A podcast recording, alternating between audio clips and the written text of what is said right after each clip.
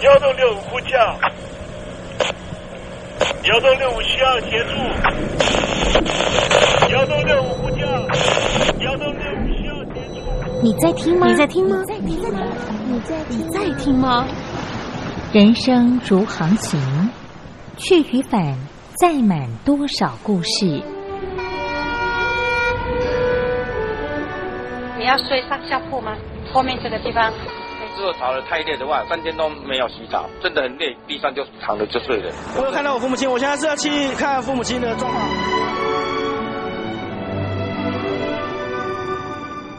聆听故事湾，让每个故事找到属于自己的码头。我到了那儿以后，我们就往妈妈家去。我一到那边，就感觉我妈妈已经她能够活活下来都不容易，我知道。她没她没跟我讲，我也不敢问，好好苦。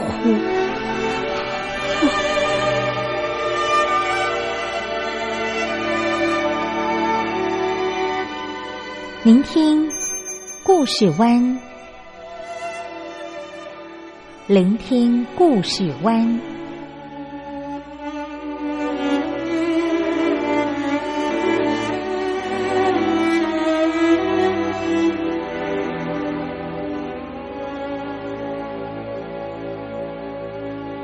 故事总有一个停泊的港湾。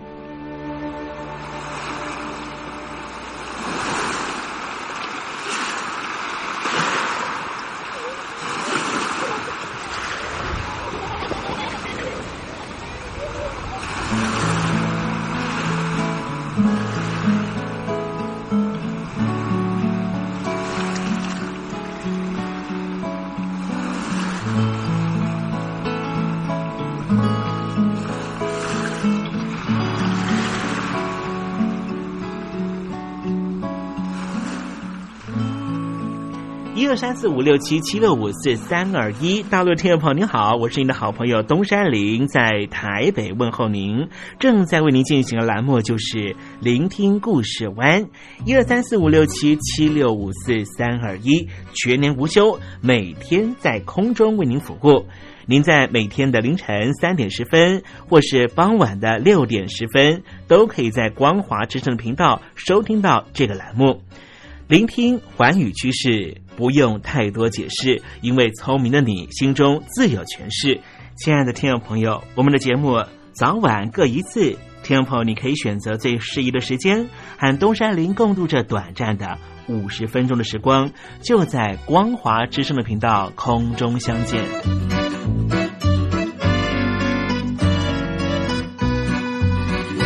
那么，听众朋友，收听、聆听故事湾东山林的节目，到底能够听到什么样的内容呢？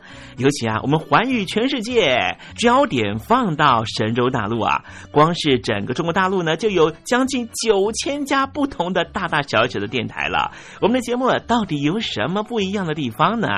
嗯，让东山林自吹自擂一下吧啊。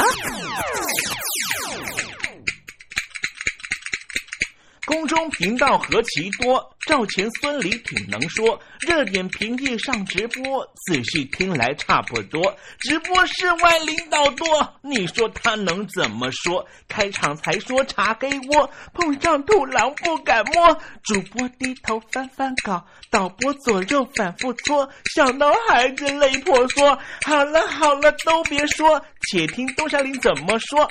东山林不是红太狼，也不是那喜羊羊，亲亲海上一叶舟，才能自在自在说。客官呐、你拉把椅子随便坐，袒胸露背床上卧，怎么自在怎么做，就当这是自己家，自己家。睁大眼睛 Showtime!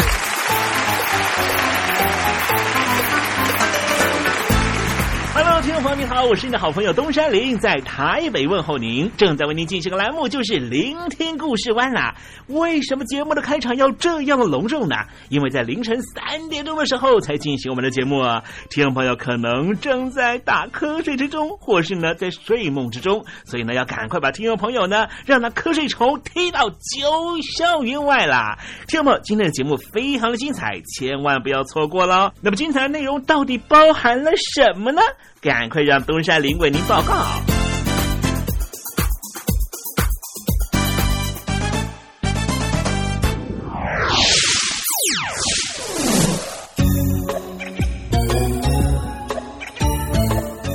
星期一，星期一，猴子穿新衣。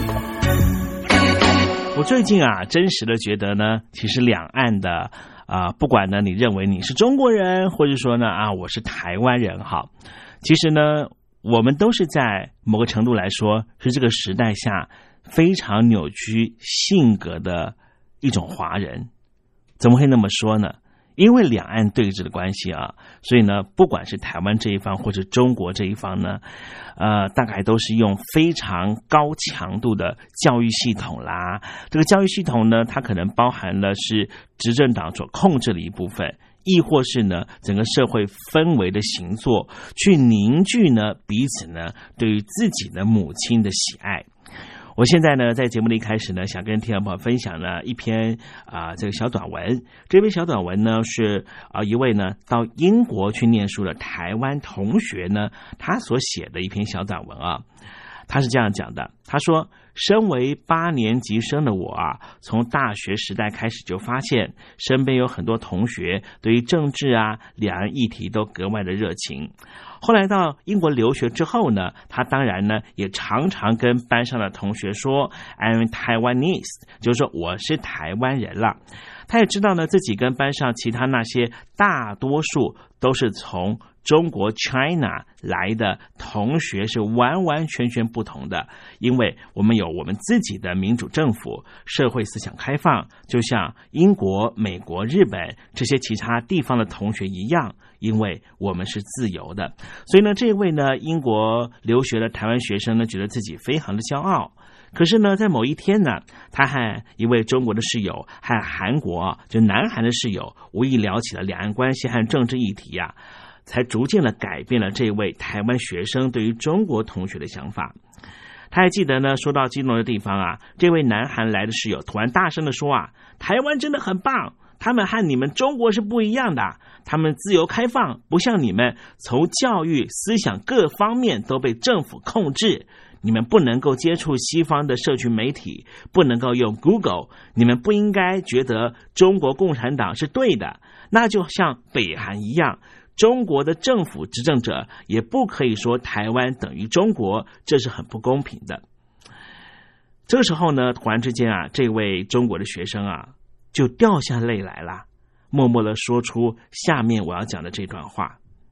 这个中国室友说：“其实我都知道啊，大家都说我们在国内被控制，只能用网内的微博和百度，说我们是共产专制，和大家都不一样。难道这些我都不知道吗？可是这是我的国家，我的故乡，对我来说。”或许我没有好的父母，我心里也知道。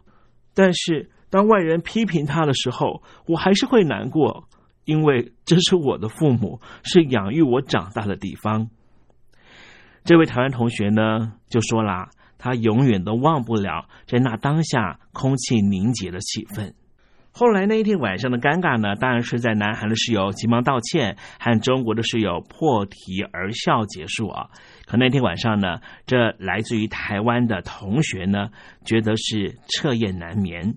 他想到，常常在课堂上面也谈到了六四的事件，就是六四天安门北京的中共当局屠杀老百姓的这件事。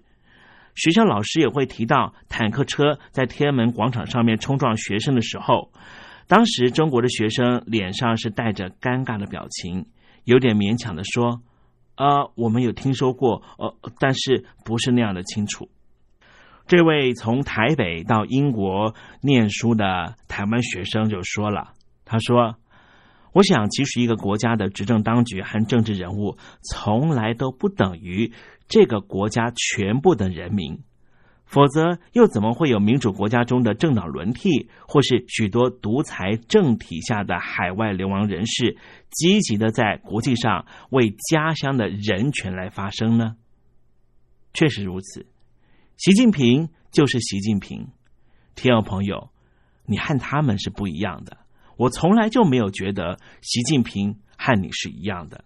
就如同听众朋友可能会觉得你不喜欢蔡英文，但是你不会不喜欢东山林吧？亦或是你可能很讨厌东山林，但是你不见得要一起讨厌蔡英文吧？因为一个国家、一个地方的领导人跟那里的老百姓其实是不一样的个体的，所以我们根本不需要被这件事情给牵连住。今天为什么会开这个题呢？我刚才就说到了。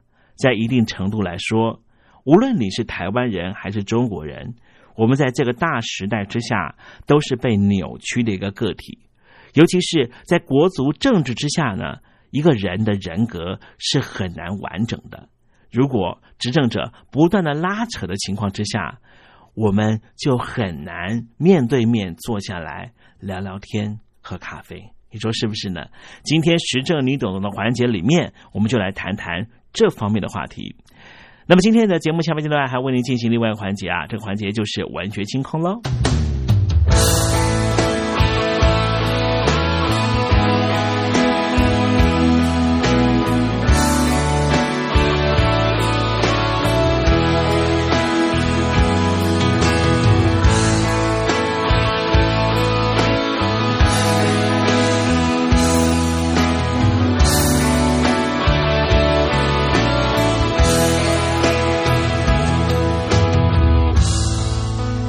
谁和你在爱中飞行？我是石康君，在台北祝福你和他一路顺风哦。用了情，听你唱一了百了的表情，脏了心，再次让自己透明。我靠近，只会更看清你向他接近，怎么停？才能陪你到绝境，用尽了所有力气学他的强硬，末日来临让你抱得更紧。曾相信坚持能够让你不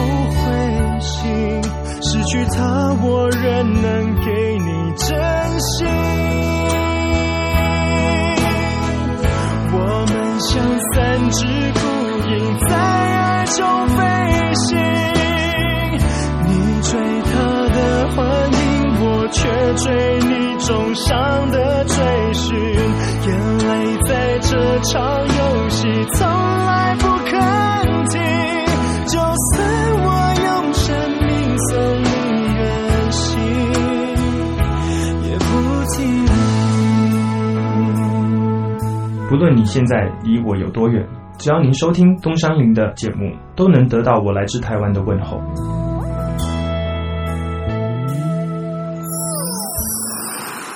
这里是光华之声。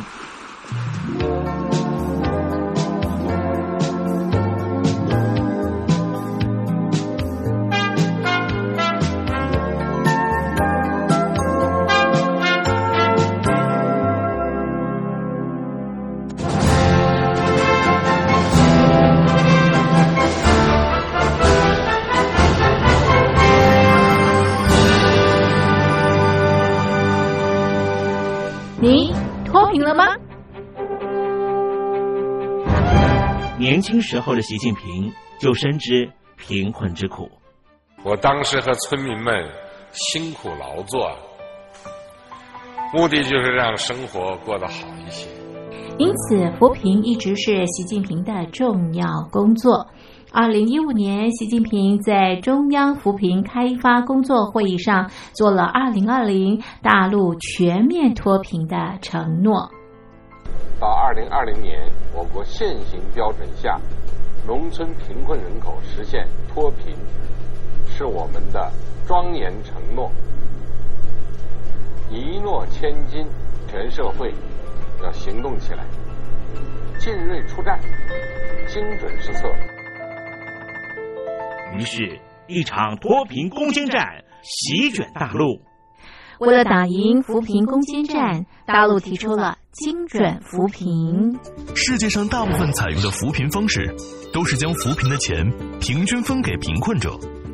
中国的精准扶贫则完全不同。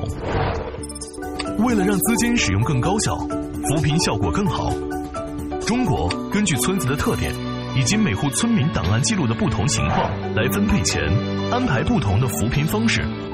于是，有的村子做起了旅游业，有的村子通过修路大桥，极大的增加了农产品的销量。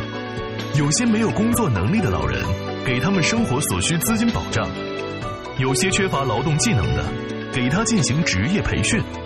中国扶贫就是这样结合村子的特点与个人的情况，以个性化定制为每个贫困户找出脱贫方式。这就是中国扶贫的精准度。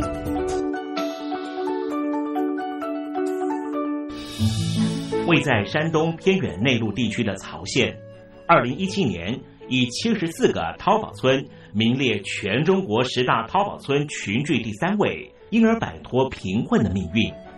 丁楼村是曹县淘宝村的鼻祖，全村有九成多的家庭在家开网店，大多以服装加工业为主，并形成产业，带动周边乡镇跟进发展，连人口都跟着回流。大学生和外出务工青年纷纷返乡创业。二零一六年，丁楼村的全年电商销售额已高达三个亿，产品远销十多个国家和地区，百分之八十以上的人家拥有私家车。从二零一六年到二零一九年，大陆累计发放三千八百多亿人民币，并动员大量人力，全力扶贫。今年。就是二零二零年，大陆彻底脱贫奔小康了吗？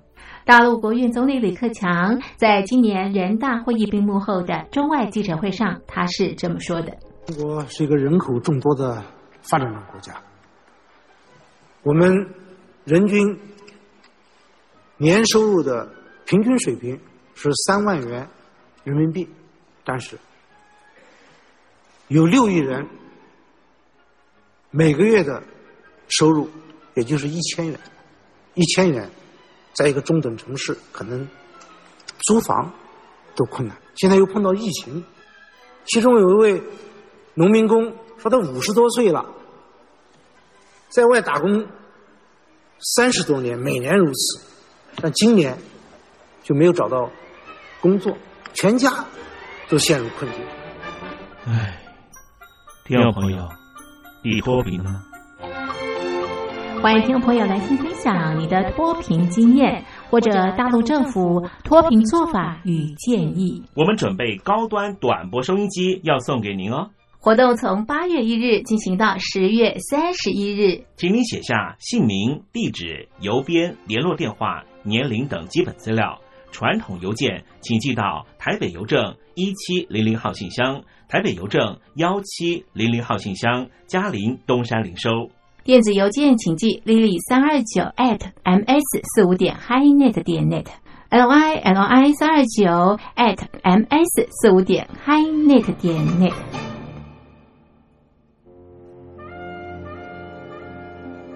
你脱贫了吗？大陆全面脱贫了吗？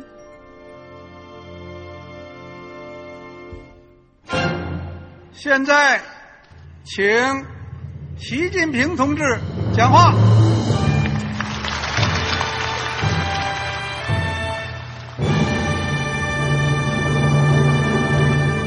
中国梦必须紧紧依靠人民来实现。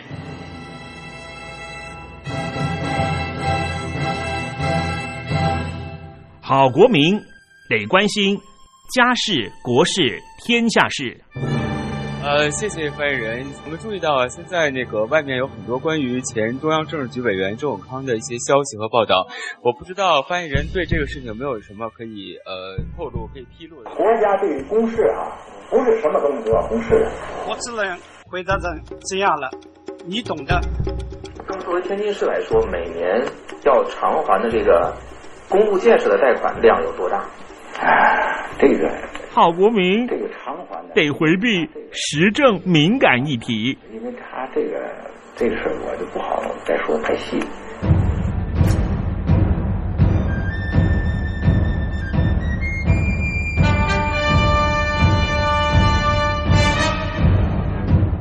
我们要坚持人民当家作主，坚持人民主体地位。任何官方不宜说太细，期望您体谅的话题，尽在时政，你懂的。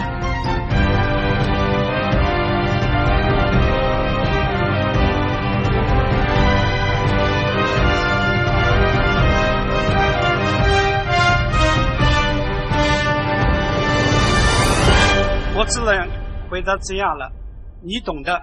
那些官方无法为您说太细的事情，就让东山林为您详细的说明白。天婆早上好，晚上好，正在为您进行的栏目就是聆听故事湾。此刻为您进行的环节就是时政，你懂的，一同关心焦点话题。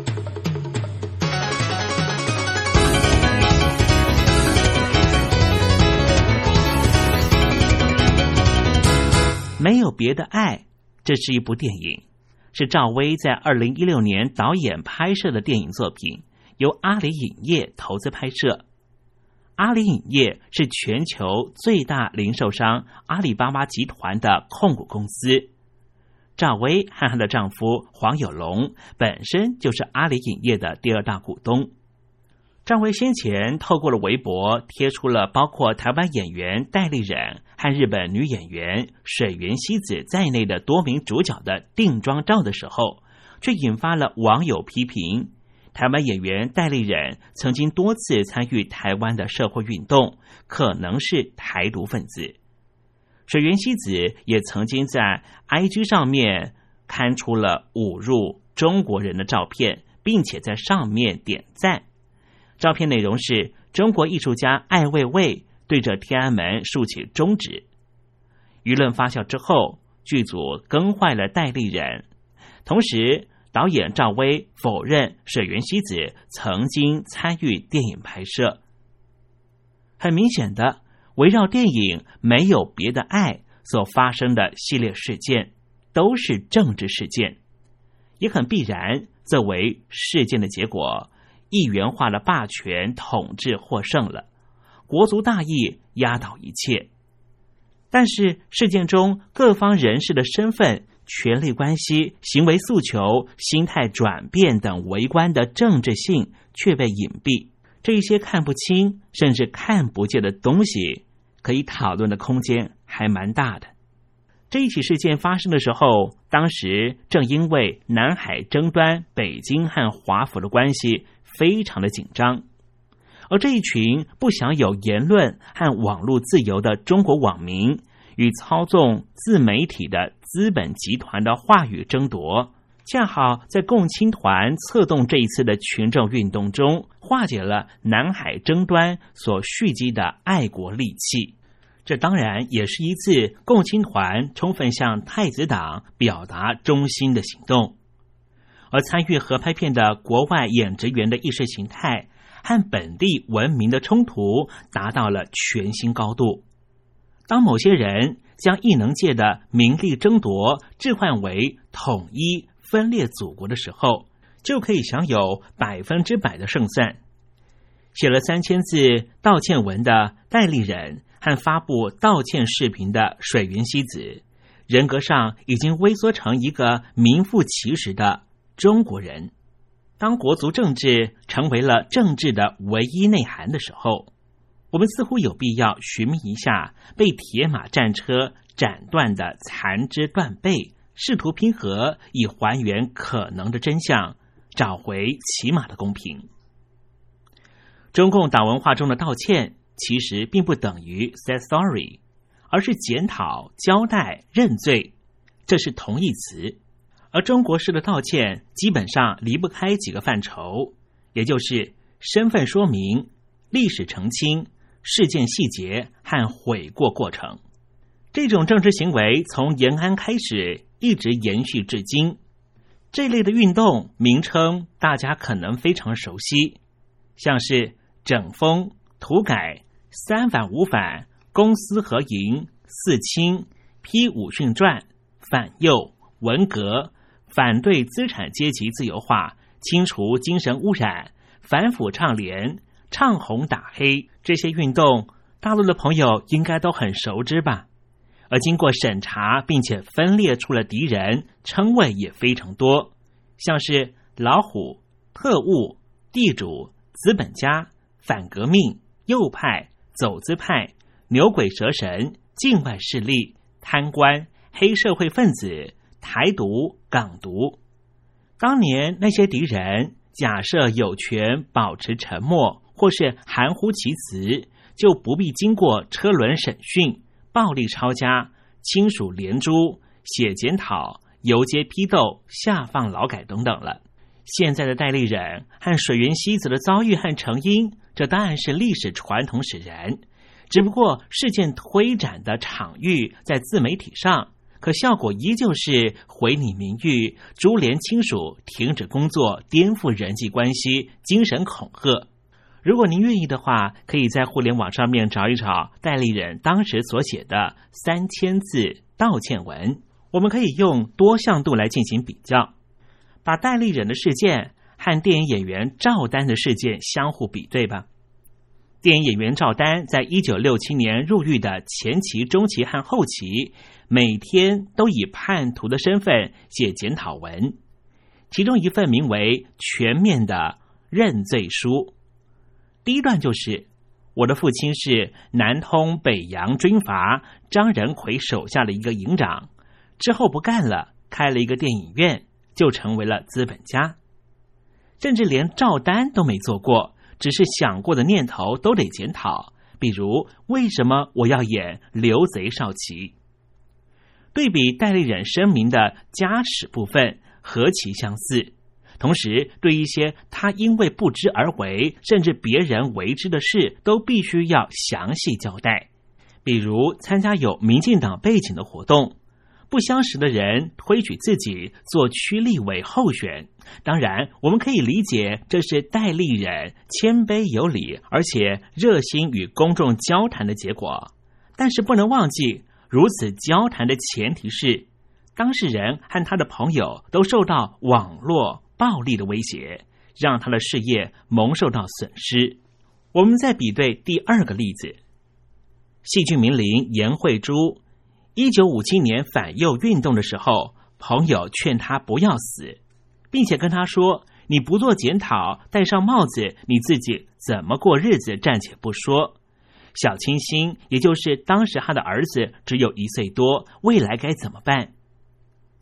张颐和在《伶人往事》这本书里面写道：“所有的政治运动最典型的场面，就是参与者、卷入者的相互攻击、彼此出卖，在攻击与被攻击之中，两败俱伤，彼此都是见相丑态。从这两起历史事件，我们比对出了两件重要的事情。第一点就是，每一位道歉者。”都是不自由的，都有一位亲人沦为强权的人质，朋友面临大困境，足以让戴立忍低头。更何况他的明星女友也被网络暴民给攻击。第二点就是，受害者和加害者之间的转换是非常轻易的。十五年前，赵薇为了某一家时装杂志拍了照片。所穿的服装酷似日本军旗，遭来抗议。尽管他连发了三次道歉声明，仍旧无法平息众怒。他还是在演唱会的时候遭人泼粪。而今赵薇成为了出尔反尔和朋友划清界限的那一位。这两件事儿不仅可以说明戴立忍和水云希子的处境。也可以照见出早先香港铜锣湾书店五名书商的遭遇和他们各自不同的抉择。第三点就是，之前有一位九零后的维权律师助理获得取保候审，他在微博上面发了三封公开信，引起许多回响。公开信的主要意思包括了：因为我太年轻，现在觉悟到了自己原来的工作是在协助境外机构批评中国法治。我对不起祖国，也感谢民警的帮忙。其中一封明确指证一位协助他的律师是有罪的，而且很快传来这名律师被起诉的消息。中国司法不独立，人人得以平之，而是否境外机构以及资源从何而来，根本不是重点。九零后的律师助理韦博和代理人所写的。过去我参与公民运动是社会参与，并非起于政治行动。这种所指和能指的分离，无法严密表述、似是而非的逻辑，往往是人格微缩状态的特征之一。戴立忍和水云希子、赵丹、严慧书、铜锣湾的书商、九零后的律师助理都失去了自由，他们内心煎熬。未来可能的不堪回首，也都比较类似。在没有一个人是安全的国度，每个人的家人都可能成为人质，自己也随时可能成为人质。因此，这一起事件里的所有参与者，具体的某一名网民、艺人、艺人的朋友、家人、资本家、政治力量。都随时可能轻易转换加害者和受害者的角色，成为别人棋子的同时，也可能掌握着别人的命运。这些看起来似乎是个人批评，但是实际上台面下却有非常深厚的官方色彩的批评声浪。这就是北京官方运用自媒体的一种技术，完全懂得如何控制社交媒体。如何用社交媒体来发动群众运动，进而达成官方所预设的目标？这算不算是威权任性的表现之一呢？起码从现象上来看，中国依旧提供一种政治奇观，也就是充分利用人性中的孤独和无助，不仅把当前世界第一的集权国家运作的生机盎然。并且再次向世界输出它的价值观，也就是所谓的中国模式和中国梦。东山林想问问听众朋友两个问题。首先，我要问的是：当你看到“中国梦”这三个字的横幅贴在街上的时候，你看到心里真正的想法是什么呢？第二个问题是：中国外交官总是说些奇怪的话。一听就觉得是谎言，这些官员真的认为别人会相信他吗？你觉得呢？我曾经把这个问题问过我一个在大陆的好朋友，他说：“谁都知道那是谎言，并且认为保持不理会，散播谎言的机器就永远不会来找自己。”但是他跟我说。机器根本不在乎所散布的话有多蠢，因为你们明知我蠢，依旧拥护我至今，不但说明着我的统治有效果，而且你们也不会想推翻我，这才是最重要的事。法国的大哲学家傅科曾经在《规训与惩罚》这本书里面写下了下面的场景：一七五一年三月二号。达米安因为刺杀国王，遭到判处在巴黎教堂前公开认罪。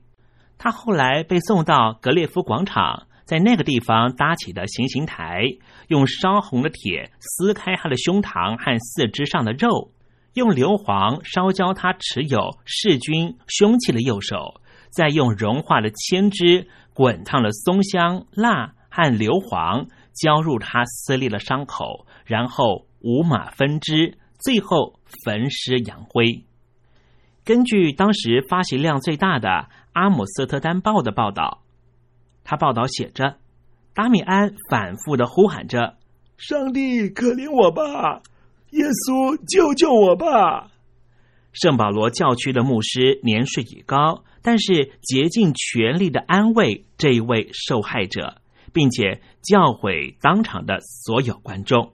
法国大革命之后，法国以建立监狱、学校训导等轻柔的方式，代替了先前中世纪时代的酷刑，惩罚方向由肉体转向心灵。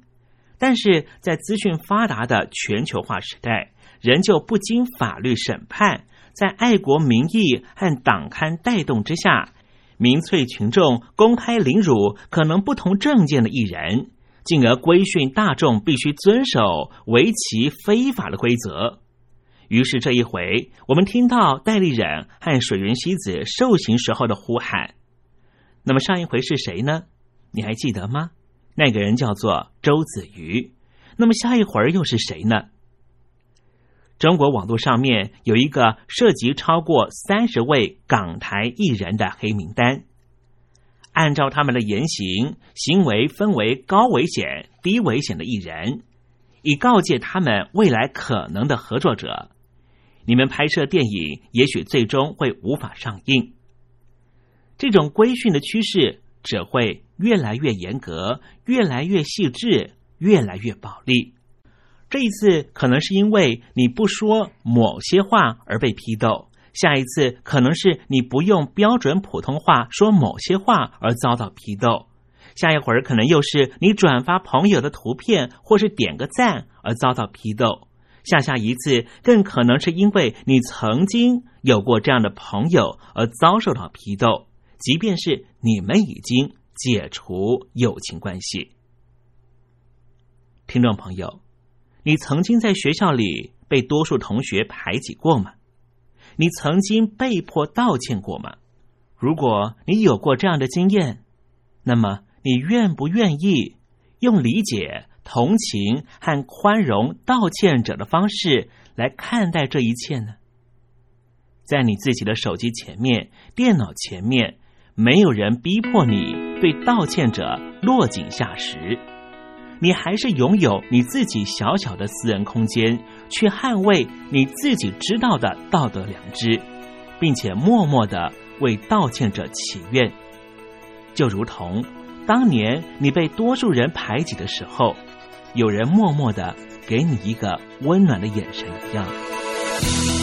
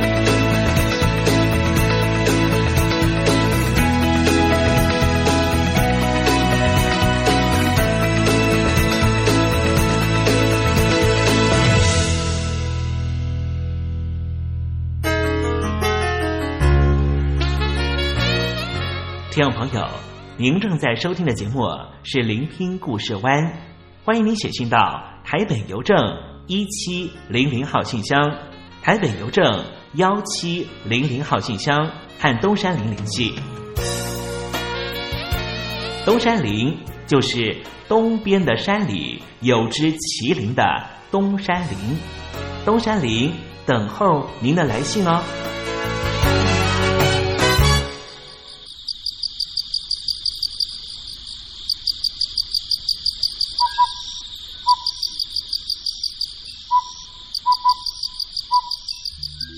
文学有着教化怡情的作用。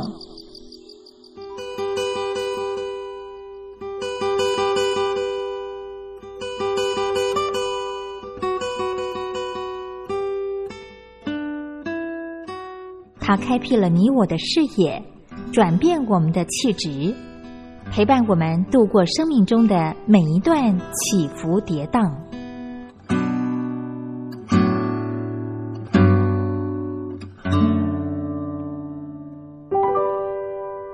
山林邀请您一同进入文学星空。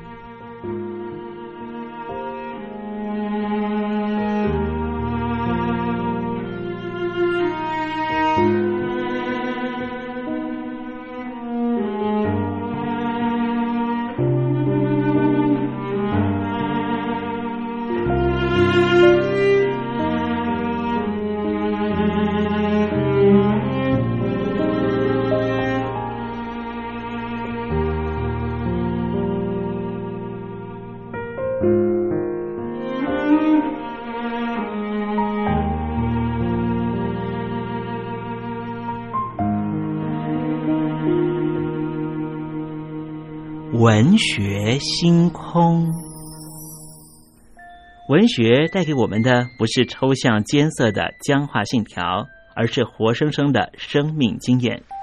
听众朋友您好，我是东山林，跟着我一起推开作家的人生画卷，试着找出属于我们自己的人生启示吧。今天为听众朋友介绍的文学巨著就是钱钟书的《围城》。钱钟书字墨存。笔名钟书君，江苏无锡人，出生于书香世家，清华大学外文系毕业，任教于光华大学中学部。之后，他获得庚子赔款，公费留学英国牛津大学，之后转往法国的巴黎大学研究。回国之后，任教于西南联大、蓝田国立师范学院、上海震旦女子文理学院。钱钟书的著作包含了长篇小说《围城》、短篇小说集《人兽鬼》、散文集《写在人生边上》、学术论文《谈艺录》、宋诗选著等等。《围城》这本书出版于一九四七年，在沦陷区的上海完成的。钱钟书说，他是在经过两年的忧乱伤身中完成了这本书。这本书分为九章，总共是二十四万字。书中描写了一大群的知识分子，尤其是许多留洋归国的学生，以揶揄的笔调，深刻刻画这些人的狂妄自大、不学无术、勾心斗角、招摇撞骗，活脱是一部新的《儒林外史》。作者是以男主角方鸿渐的几次情感发展，部署了多角恋爱纠葛，对于复杂的人性做了深刻的讽刺。所谓的围城指的是什么意思呢？钱钟书在书中的诠释是：说是被围困的城堡，城外的人想冲进去，城里的人想逃出来。不光只是比喻婚姻，还象征了人生的处境，讨论人的孤立以及彼此无法沟通的问题。这本书的故事大纲是这样的：方鸿渐大学毕业之后，未婚妻已死，却意外得到老丈人的资助，前往欧洲留学。在抗日战争爆发的那一年，由法国回到上海，船上受到混血女郎包小姐的诱惑，使得暗恋她的苏文纨妒火中烧。回到上海，包小姐投入未婚夫的怀抱，苏文纨展现她的魅力。苏文纨是大家闺秀，法国文学博士，但是做作矫情。方鸿渐觉得和他相遇只是两条平行直线。完全没有爱情。苏文纨另外有两名爱慕者，分别是学政治的留美博士赵新梅和诗人曹元朗。方鸿渐深知必须避开，偏偏他又爱上了苏文纨的表妹唐晓夫，所以不得不敷衍苏文纨，于是形成了五角关系的复杂。后来，方鸿渐向苏文纨表达真实心意。苏文纨心有不甘，破坏了唐小夫对方鸿渐的情感，而嫁给了曹元朗。之后，赵新梅和方鸿渐一起去后方的三驴学校任教，尽弃前嫌，成为了好朋友。在三驴学校，作者挖苦许多的知识分子。方鸿渐虽然也是买的文凭，相较之下倒是诚实。这时候，小说出现了另外一名女性角色，是同行的孙柔嘉。初时温婉，用尽手段虏获方鸿渐之后，就显现出牙尖嘴利的本性。两人回到上海之后，双方的缺点暴露无余，加上彼此的家庭相互挑剔，口角最后演变成打架。作者刻画了一个积极争取婚姻的城府极深的女性。小说的后段，方鸿渐后悔争执失控，夫妻既然已经决裂，考虑去重庆投奔赵新梅这位好朋友。这部小说《围城》揭露了爱情的虚妄。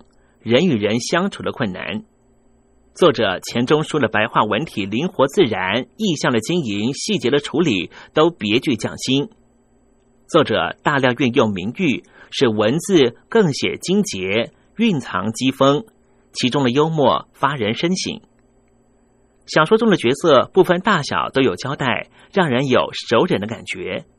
不过，持平来说，情节推展略显庞杂，旁衬人物写得过分精致，有些比喻难免刻薄，和情节毫无相关；有些地方太过着重于幽默趣味，穿插不必要的小料，冲淡了主题和情节。而这本书全书只有分九章，读起来也十分的沉重。不过整体来说，这算是一本学者型的小说。文笔和韵意远比小说情节还要吸引人。好了，听众朋友，今天的文学星空为您点亮的文学名著就是钱钟书的《围城》，希望听众朋友能够拨冗阅读。当我们真实的进入这本书的情境，透过反省思索，一定可以获得踏实的心得。文学星空，我们下回见。